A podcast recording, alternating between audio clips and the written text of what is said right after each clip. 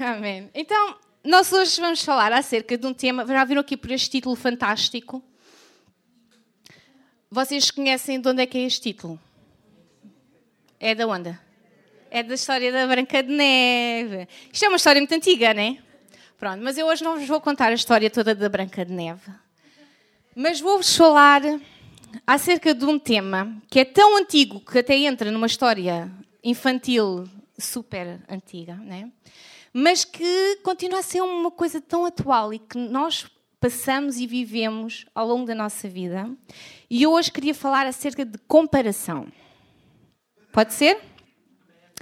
Então, vocês conhecem tão bem como eu esta história da Branca de Neve. Quem é que dizia todos os dias esta, esta frase em frente ao espelho? Era a Rainha Má, né? A senhora, todos os dias, punha-se diante do espelho e perguntava: Espelho meu, espelho meu, existe alguém mais bela do que eu? E o espelho, como era um espelho muito sábio, muito inteligente e falava, todos os dias ele dizia: Não, minha rainha, tu és a mais bela. E assim a rainha continuava mais um dia toda feliz da sua vida, porque era a mais bela do reino. Até que a Branca de Neve cresceu, fez 18 anos, segundo o que me consta, e nesse dia, quando a rainha foi ao espelho e perguntou: Espelho meu, espelho meu, existe alguém mais bela do que eu? Nesse dia, o espelho disse o quê? Ele disse: Tu és muito bela, mas a Branca de Neve é mais. Pronto, acabou a vida. Acabou-se. Acabou ali a história, acabou ali a vida da rainha má. Naquele dia ela desistiu o que é que ela fez a partir daquele dia? O que é que ela quis fazer? Matar? Ela podia ter olhado para ela, né? Naquele dia, vejam lá, por causa da opinião de um espelho, tá? Estamos todos juntos, certo? Aquela rainha ficou depressiva e decidiu, ela decidiu dar por um botoxinho ou uma repuxada, nada. O que é que ela decidiu logo? Acabar com a concorrência. Decidiu logo em matar a desgraçada da Branca de Neve, não tinha nada a ver com o assunto.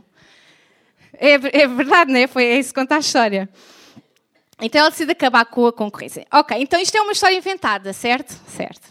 Mas não deixa de espelhar muitas vezes aquilo que nós passamos no nosso dia a dia. Não deixa de espelhar atitudes que nós temos no nosso dia a dia. Todos os dias aquela mulher na história escolhia pôr-se ao espelho e fazer aquela pergunta, né? Para quê? O que é que aquilo adiantava verdadeiramente à vida dela? Sinceramente, alguma coisa? Nada. A comparação, houve alguém que disse isto, é um ato de violência contra nós mesmos. É um ato de violência contra nós mesmos. E isto é muito grave e é muito sério. É um mal generalizado nas nossas sociedades. Vocês já viram que nós, desde pequenos, somos sujeitos a estas frases maravilhosas, uh, tipo: Tu já viste que o teu irmão faz isto muito melhor? Porquê que tu não és igual ao teu irmão? Não é? Uh, eu não tenho irmãos, portanto nunca sofri desse mal. Ou então, uh, já viste as notas do teu colega na escola? Porquê que tu não tens melhores notas? É ou não?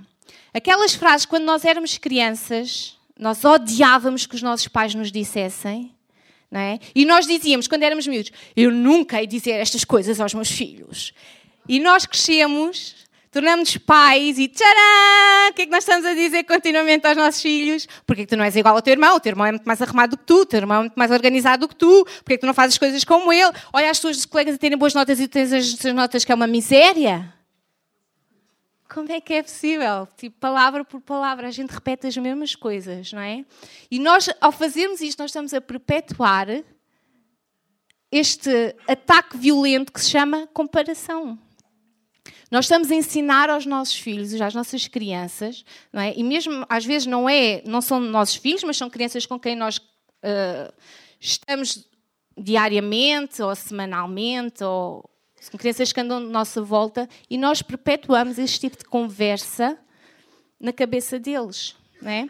E nós estamos a criar uma outra uh, geração que vai continuar a viver deste mal que se chama comparação. Enquanto nós não pusermos estes óculos da perspectiva e dermos um passo atrás e nós percebermos se nós estamos a fazer bem, se nós estamos a criar bem as nossas crianças, não é?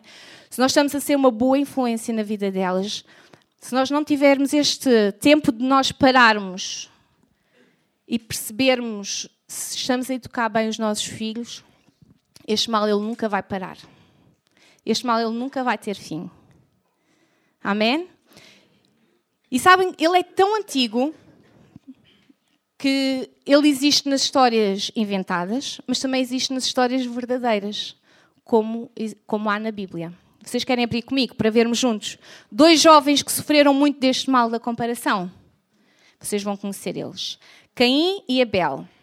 Eu gostava que vocês abrissem, lessem comigo em Gênesis, no capítulo 4.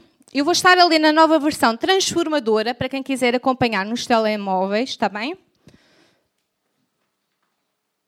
Gênesis 4.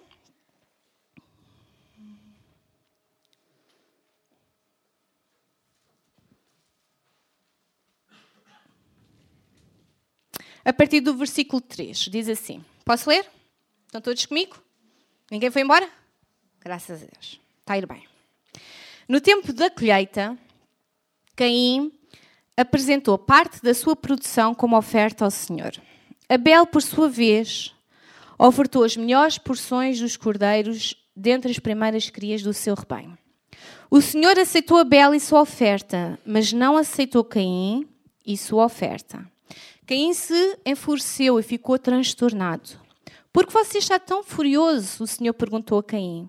Porque está tão transtornado? Se você fizer o que é certo, será aceito. Mas se não o fizer, tome cuidado. O pecado está à porta, à sua espera, e deseja controlá-lo, mas é você quem deve dominá-lo. Caim sugeriu a seu irmão: Vamos ao campo. E enquanto estavam lá, Caim atacou seu irmão Abel e o, e o matou. É o primeiro crime premeditado da história, né? Caim mata Abel porque ele estava possuído de ciúmes. Ele estava cheio de ciúmes naquele momento. O ciúme é sempre uma consequência da comparação. Leva-nos a agir de forma descontrolada, de forma precipitada. O ciúme tira-nos de nós próprios. Faz com que a nossa cabeça ela deixe de funcionar por momentos e nós somos levados pelas nossas emoções.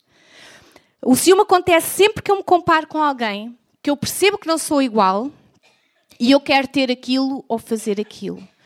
Houve o ciúme, a comparação, ela distrai-nos de nós mesmos. Ela leva-nos a olhar para os outros e a gente esquece de olhar para nós próprios, para aquilo que está a acontecer na nossa vida. Ontem estava-me a lembrar daquela música que é muito antiga, que diz assim: Conta as bênçãos, conta quantas são, recebidas da divina mão. Uma a uma, di-las de uma vez e hás de ver surpreso quanto Deus já fez. E sabem porquê que é o surpreso? Porque a gente esquece tão rápido. Quando a gente para para olharmos para nós mesmos, né, nós percebemos tantas bênçãos que Deus tem feito na nossa vida. Tão amados que nós somos, tão cuidados que nós somos. Mas a comparação leva-nos a isto, tira-nos os olhos de nós, daquilo que está a acontecer tão bom em nós, e leva-nos os olhos para as outras pessoas à nossa volta. E acima de tudo, muitas das vezes acaba por trazer ciúmes à nossa vida, acaba por trazer violência à nossa vida contra nós mesmos. Eu gostava que vocês abrissem em Tiago 4.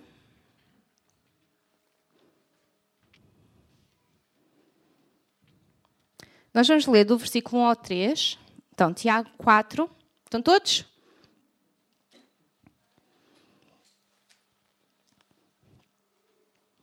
Tiago 4, de 1 ao 3. Diz assim: De onde vêm as discussões e brigas em seu meio? Acaso não procedem dos prazeres que guerreiam dentro de vocês? Querem o que não têm e até matam para consegui-lo. Invejam o que outros possuem, lutam e fazem guerra para tomar deles, e no entanto não têm o que desejam porque não pedem. E quando pedem, não recebem, pois os seus motivos são errados pedem apenas o que lhes dará prazer.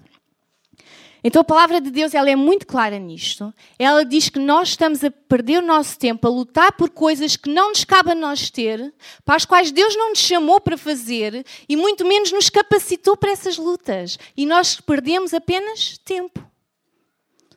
Que lutas estás a ter hoje que não são para tu lutares? Estas lutas elas roubam a nossa atenção de nós próprios. Elas fazem-nos perder tempo. Tempo que poderia ser empregue a prosseguirmos para o alvo, a prosseguirmos no propósito que Deus tem para a nossa vida. E nós estamos a perder tempo nestas lutas que não são para nós. Nós nunca iremos sofrer com a comparação, nós nunca iremos nos distrair com a comparação quando nós estamos focados no propósito de Deus para a nossa vida. Amém? Estas lutas não só nos acrescentam nada, e ainda hoje eu estava a falar sobre isto com alguém antes de começar o culto. Elas não nos acrescentam, elas ainda nos fazem muito mal. Elas consomem-nos. Querem ver? Vamos abrir em Provérbios 14. Hoje, vamos, hoje estamos a ler a Bíblia. Provérbios 14, o versículo 30. Diz assim: Posso?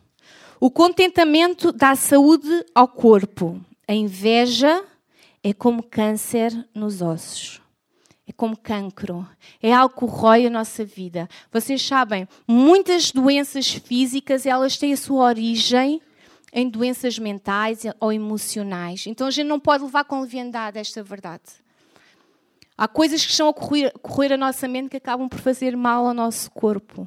Então toma atenção, toma muita atenção onde é que tu estás. Amém? A inveja afeta-nos. A inveja deixa-nos muito frustrados.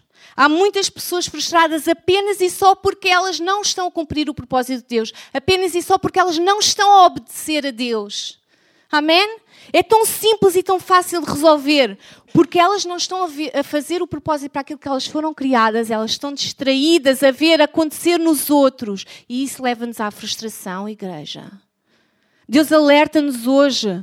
Não vamos ficar presos nas redes das comparações. Deus não te criou para gastar os teus dias a ver os outros a fazerem e a acontecerem. Deus criou-te para a sua glória, para espelhares a sua glória, para brilhares a sua luz. Não percas tempo a olhar para o que os outros fazem ou têm. Perde tempo em ti a ver o que Deus está a fazer contigo e através da tua vida. Isso sim é viver o propósito de Deus. Amém. Isso é refletir a sua glória. Ouve, Deus é único. Eu gosto desta parte da, prega, da minha pregação. Desculpem. Desculpem. Alguém tem que se gabar, gabo meu. Deus é único. E vocês sabem, nós somos feitos à imagem de Deus. Significa que Deus ele é tão generoso, Deus é tão extraordinário connosco, que Ele dá-nos esta capacidade única, esta característica única, que se chama unicidade. Eu sou eu e não há mais ninguém igual a mim. Se isso não é espetacular, eu não sei. Até os gêmeos, né? até os gêmeos, eles, quanto muito, são idênticos. Eles nunca são iguais. Não há uma pessoa igual à outra. E isso é uma característica que vem de, que Deus nos dá, que Deus nos oferece e que Deus nos relembra. E Ele faz isto de propósito, porque nós somos únicos. Não há ninguém igual a nós. Se vocês têm dúvidas, basta olhar para. Vamos fazer este exercício ultracientífico, tá? Vocês pegam no vosso dedo. O meu cunhado tem que ser com o outro dedo, que um dedo está cortado.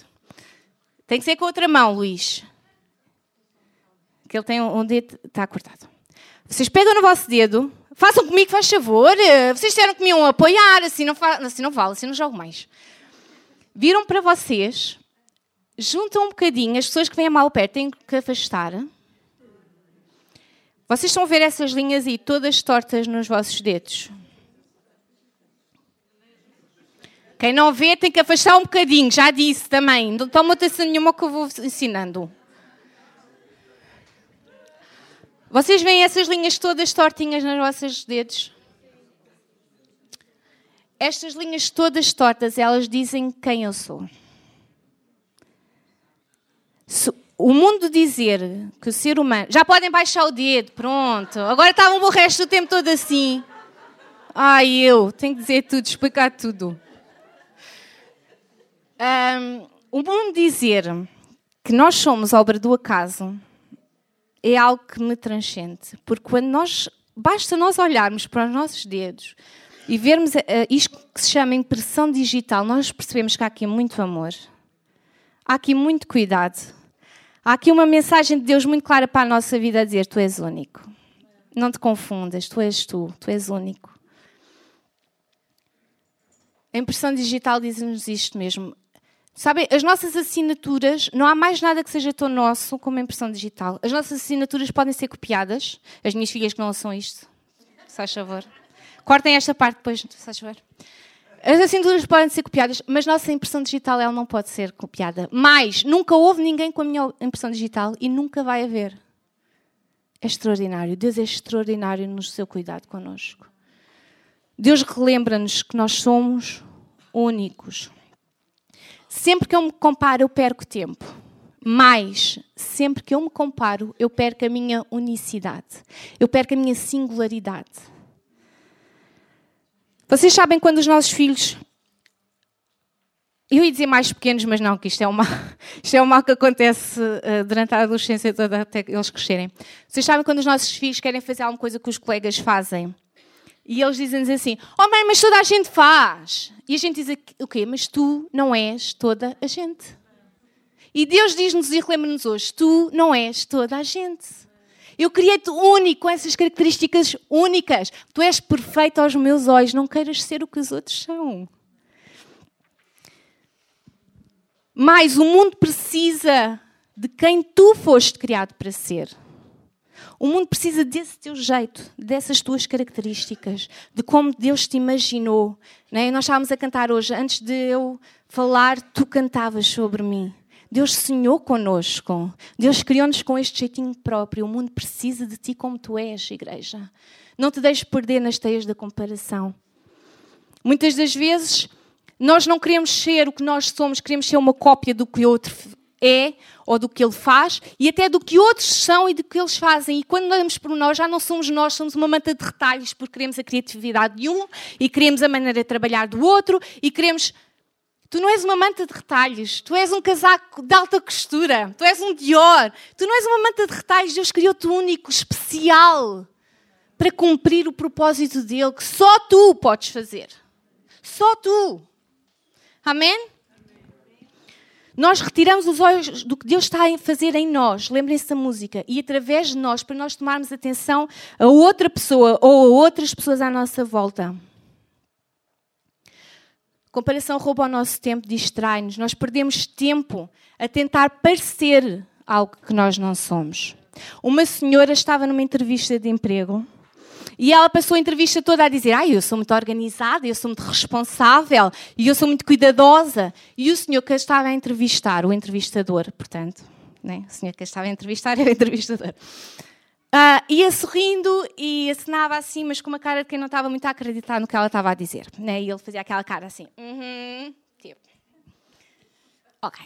E só ao final do dia que aquela senhora percebeu porquê. Porque ela, quando chegou a casa, viu-se ao espelho e viu que tinha passado o dia todo só com o olho maquilhado. Ouçam, a essência é mais forte do que a aparência, ela acaba sempre por vir ao de cima. Não vale a pena esforçar-me para parecer algo que eu não sou, porque a minha essência ela vai acabar por aparecer. Por isso mesmo, nós não melhoramos porque vamos fazer igual aos outros, não é isso que nos torna pessoas melhores. Nós melhoramos quando nós trabalhamos o nosso relacionamento com Deus. É o Espírito Santo da nossa vida que nos melhora, que nos faz evoluir, que nos faz crescer. Se queres começar por algum lado, começa pelo teu relacionamento com Jesus. É isso que te vai fazer avançar. Amém? Melhora a tua essência. E isso vai acabar por se repercutir na tua aparência. Amém? Nós hoje vamos falar de um personagem bíblico que se perdeu nas teias da comparação. Ele começa tão bem e ele termina tão mal. Porquê? Porque ele esqueceu-se da sua impressão digital. Ele esqueceu-se de quem ele era. Amém? Então nós hoje vamos falar acerca de Saul. E nós vamos abrir a Bíblia no primeiro livro de Samuel, capítulo 10, enquanto eu bebo água.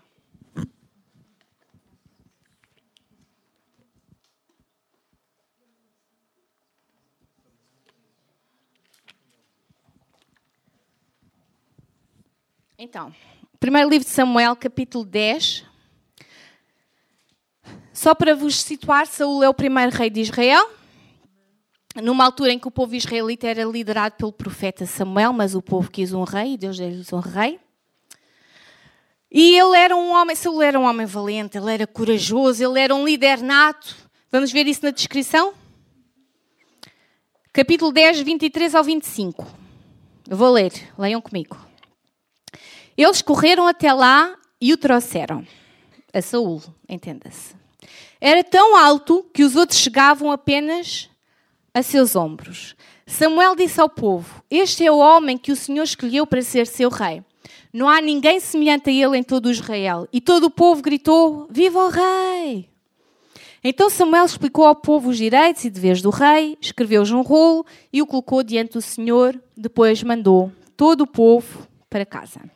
Então Samuel é descrito como um homem imponente, né? Ele no meio de todo o povo ele era o mais alto. Então era impossível ele passar despercebido, certo?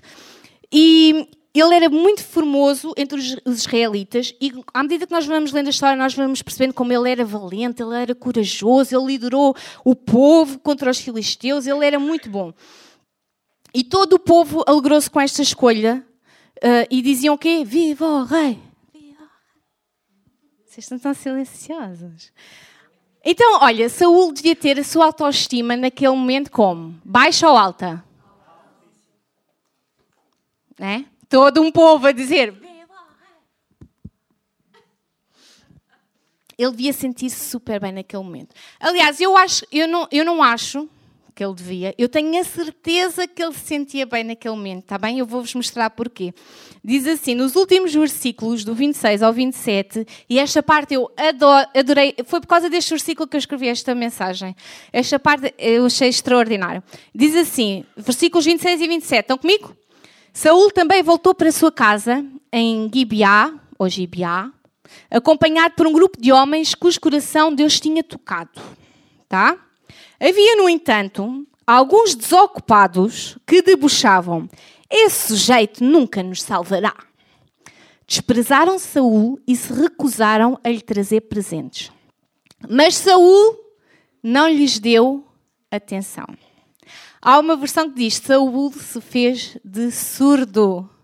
Eu adorei esta parte. E eu assim, oh meu Senhor, tu és tão claro quando tu falas connosco. Eu, eu adorei este versículo. Saúl, ele não quis saber dos que não estavam com ele.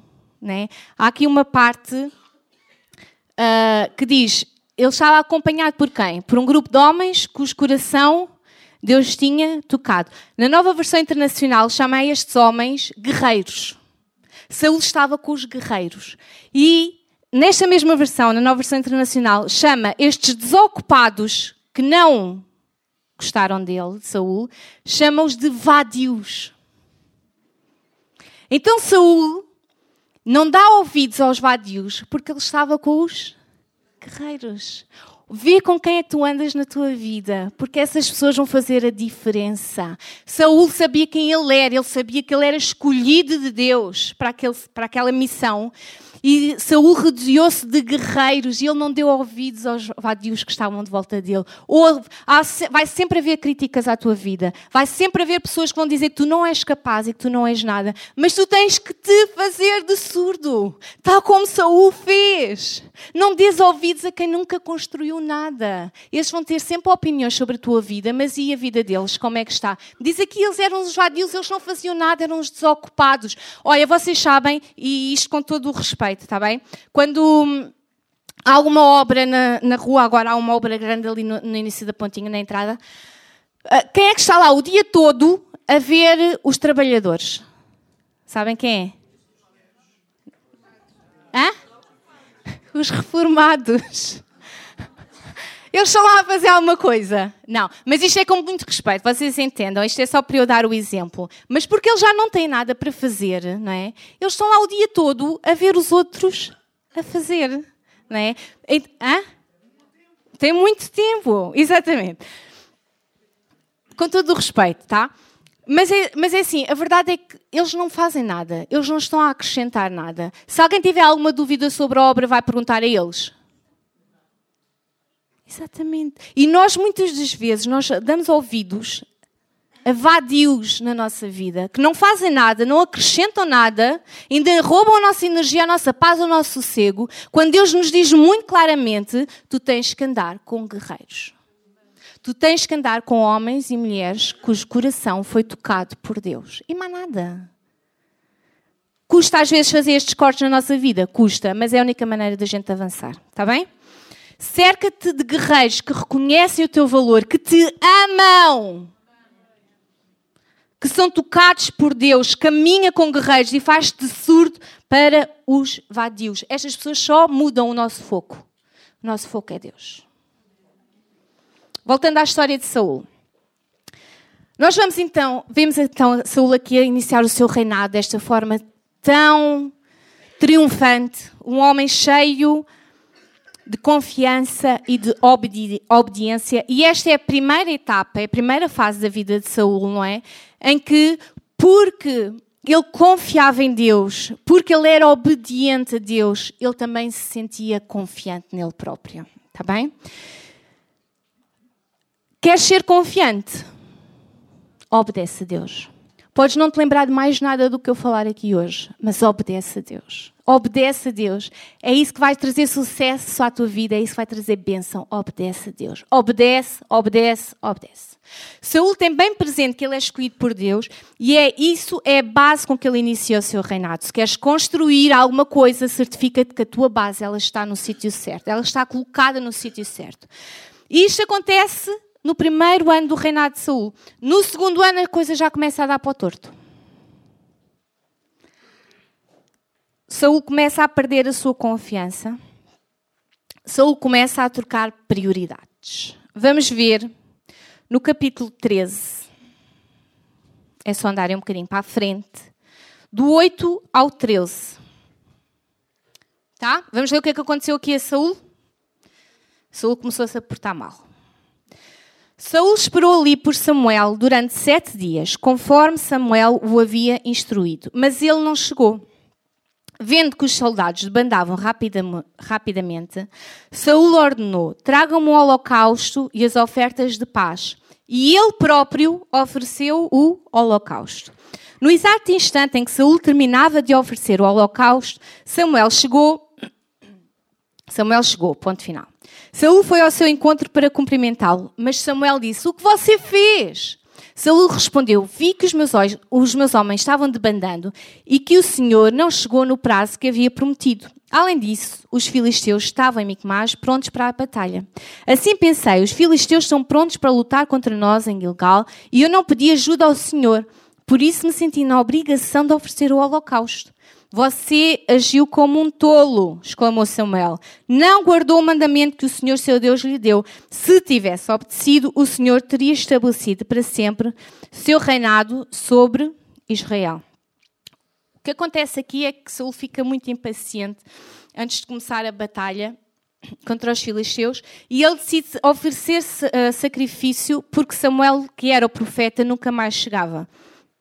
Quem oferecia sacrifícios era o profeta não era o rei. Quem tinha de oferecer sacrifício antes de batalha era Samuel, não era Saul. Ouve muito bem, obedecer a Deus não é apenas fazer o que é certo, é fazer no tempo certo. Obedecer a Deus tem muito que ver com o tempo de Deus, com gente saber esperar no, o tempo certo de Deus. Não apresses Deus, obedece no tempo de espera também. Amém? Saul não esperou por Samuel para fazer o sacrifício e por isso mesmo ele houve a primeira profecia do que o seu reinado ele não iria durar. Ele iria ser rejeitado por Deus como rei. Diz no versículo 14: Agora, porém, seu reinado não permanecerá, pois o Senhor escolheu um homem segundo o coração dele. O Senhor já designou esse homem para ser líder do seu povo, pois você não obedeceu ao mandamento do Senhor. Muito importante nós retermos neste versículo: Deus rejeita o rei, ele não rejeita Saul. Está bem? Deus rejeita o que Saul fez, não quem Saul era. Porque o que nós somos, nós, há sempre a oportunidade de nós mudarmos para melhor. E Deus nunca vai nos rejeitar a nós. Amém? Deus rejeita Saul, o reinado de Saul, pelo que ele fez. A partir deste momento começa a espiral descendente na vida de Saul. Houve muito, muito, muito, muito importante. Há momentos que mudam a nossa história. Há momentos que mudam o nosso rumo. Por isso, toma atenção, porque às vezes pequenas coisas na tua vida podem ter mudado o teu rumo, podem ter mudado a tua história. As bolas de neve, elas começam muito pequeninas, mas elas descerem montanha abaixo de neve, elas vão se tornar tão grandes que elas têm capacidade de matar um homem. Portanto, não tomes com leviandade as coisas pequenas, os erros pequenos que tu tens cometido ou que fizeste, porque esses erros pequenos eles podem totalmente transformar a tua vida. E isto funciona para o mal, para as coisas más, mas também funciona para as coisas boas, como por exemplo aceitar Jesus. É uma coisa tão. Ouçam, aceitar Jesus não é a coisa mais simples que há. Nós fazemos a oração e dizemos: Sim, Senhor, mora em mim, habita em mim, ser meu Senhor. É tão simples, não é? E muda toda a nossa história daí para a frente. Muda toda a nossa vida daí para a frente. Nós muitas das vezes achamos que não pode ser assim tão simples, nós gostamos de complicar. Vocês sabem, aquele homem comprou uma, uma lanterna e ele uh, comprou a lanterna e chegou a casa, ligou a lanterna e a lanterna não funcionava. Homem que é homem faz o quê? Desmonta a lanterna toda para perceber o que é que aquilo tinha, se havia alguma coisa que não tivesse bem montada. Volta a montar tudo de novo e nada. Aquilo não ligava na mesma. Passa ao filho rapidamente, olha para a lanterna e diz assim ao pai: eh, Tu tens a pilha ao contrário. Às vezes, é, ouve, às vezes é tão simples e nós complicamos tanto. Não compliques o que Deus já tornou simples para ti, apenas obedece. A obediência traz sempre benção. Mesmo se tu achares que é muito pequeno, obedece. Obedece. Vai ser bênção para a tua vida. Se Saul tem obedecido neste momento, diz a palavra do Senhor, diz que Deus seria deixado que Saul e seus descendentes governassem o povo de Israel para sempre. Se ele não tivesse feito este pequeno erro. Nem sempre é fácil, mas é sempre fazível e Deus capacita-nos para aquilo que nós somos chamados a fazer. Deus é connosco, isso é promessa dele. Amém? Para a nossa vida. Se ele, ele, nunca vai permitir que a tarefa seja demasiado grande, Ele vai sempre te capacitar, Ele vai sempre te levantar, Ele vai sempre te ajudar. Amém? E tu só tens de obedecer, tu vais conseguir. Tu vais conseguir, apenas obedece. A partir daqui foi uma sucessão de más decisões de Saul. Deus disse-lhe para ele destruir todos os amalequitas e ele decide poupar a vida do rei Agag, procura a ajuda de uma feiticeira e por aí fora. Saul começa a ficar totalmente descontrolado e nós entramos nesta terceira etapa da vida de Saul. O final do reinado de Saul foi trágico. Se nós no início encontramos um Saul líder, confiante, obediente a Deus, cheio de força, cheio de alegria, nós agora vamos encontrar um Saul muito debilitado, muito fragilizado, uh, muito frustrado, depressivo, perturbado. Porquê? Porque ele tinha sido uma vítima da comparação. E com quem é que ele se comparava? Perguntam vocês, com Davi. Sim? Vamos ler? Para vocês verem que eu não estou a mentir? Capítulo 18. Mais um bocadinho para a frente. Avança. 18, 6 ou 9, diz assim. E este, este capítulo, é, é, esta passagem é conhecida. Quando o exército israelita regressou vitorioso, depois que Davi matou o gigante filisteu, mulheres de todas as cidades saíram ao encontro do rei Saul. Cantavam e dançavam de alegria com tamboris e símbolos, e esta era a canção. Saul matou milhares e Davi dezenas de milhares. E Saul ficou indignado com essas palavras. O que é isso? disse ele. Atribuem a Davi dezenas de milhares e a mim apenas milhares. Só falta o declarar em rei. Tipo assim com a cabeça. Só falta declarar em rei. Daquele momento em diante, Saul começou a olhar para Davi com suspeita. Há uma versão que diz: e desse dia em diante, Saul começou a ter ciúme de Davi e a desconfiar dele. O que é que Saul tinha de Davi? Ciúme. Fruto do quê? Da comparação. Naquele dia foi como se Saul se tivesse posto em frente ao espelho e perguntado: Espelho meu, espelho meu, existe alguém mais bela do que eu? E ele não gostou da resposta. Quanto mais afastados da presença de Deus, menos sabemos quem nós somos. O grande segredo é nós mantermos na presença de Deus, é nós caminharmos juntos com Ele, porque Deus ele vai sempre ter o cuidado de nos relembrar a cada dia quem nós somos. Saul tinha perdido completamente de vista quem ele era em Deus. Saul tinha esquecido de fazer-se de surdo, como ele fez no início do seu reinado. Ele começou a dar ouvidos às vozes à volta dele.